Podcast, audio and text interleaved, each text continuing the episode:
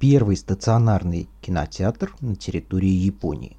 первого октября тысяча девятьсот третьего года в квартале Рокку токийского района Асакуса в заведении под названием Денки Кан, или павильон электричества в дословном переводе, начал свою работу первый японский стационарный кинотеатр.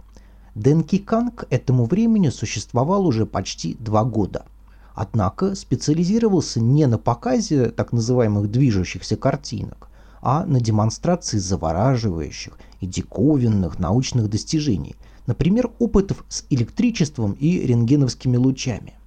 Кино в Токио можно было посмотреть, но или в специально арендованных под демонстрации помещениях, или на сцене театров в районе Гинза или Канда. Однако заведение, специализирующегося исключительно на кинопоказах, до перепрофилирования Денки Кан в кинотеатр в Японии не было. Лавры первопроходца в этой области достались компании Yoshizawa Shoten, одной из старейших японских киностудий. Первые посетители кинотеатра отмечали относительно невысокую цену на входной билет. Однако радость омрачалась ужасным интерьером, грязным полом и неудобными шатающимися деревянными лавками для сидения. Все недостатки перекрывались самим зрелищем, привлекавшим толпы любопытных горожан, и через несколько лет заведения с такими же названиями появятся по всей Японии.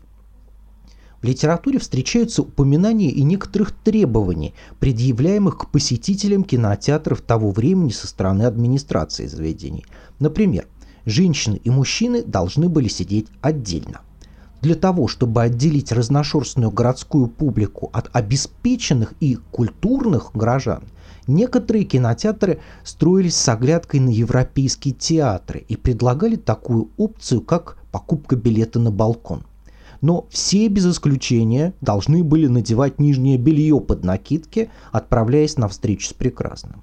Учитывая, что билет, похоже, стоил относительно недорого, а сам поход в кино сперва воспринимался сродни народным развлечением мисэмоно, известным как минимум с периода Эдо, кинотеатры привлекали самую разную публику, для которой такие вещи еще не были самоочевидными. Показ сопровождался репликами, комментариями и объяснениями рассказчиков Бенси, которых нередко называют первыми японскими кинозвездами, ведь именно они имели прямой контакт с аудиторией, и от их интерпретации зависело восприятие увиденного посетителями кинотеатров.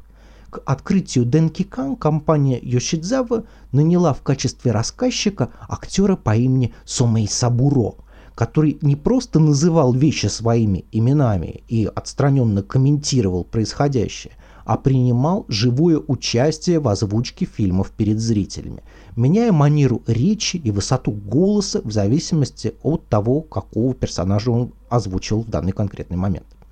Поначалу в кинотеатрах показывали зарубежные картины, но уже в период тайшо появляется достаточное количество фильмов, снятых в Японии.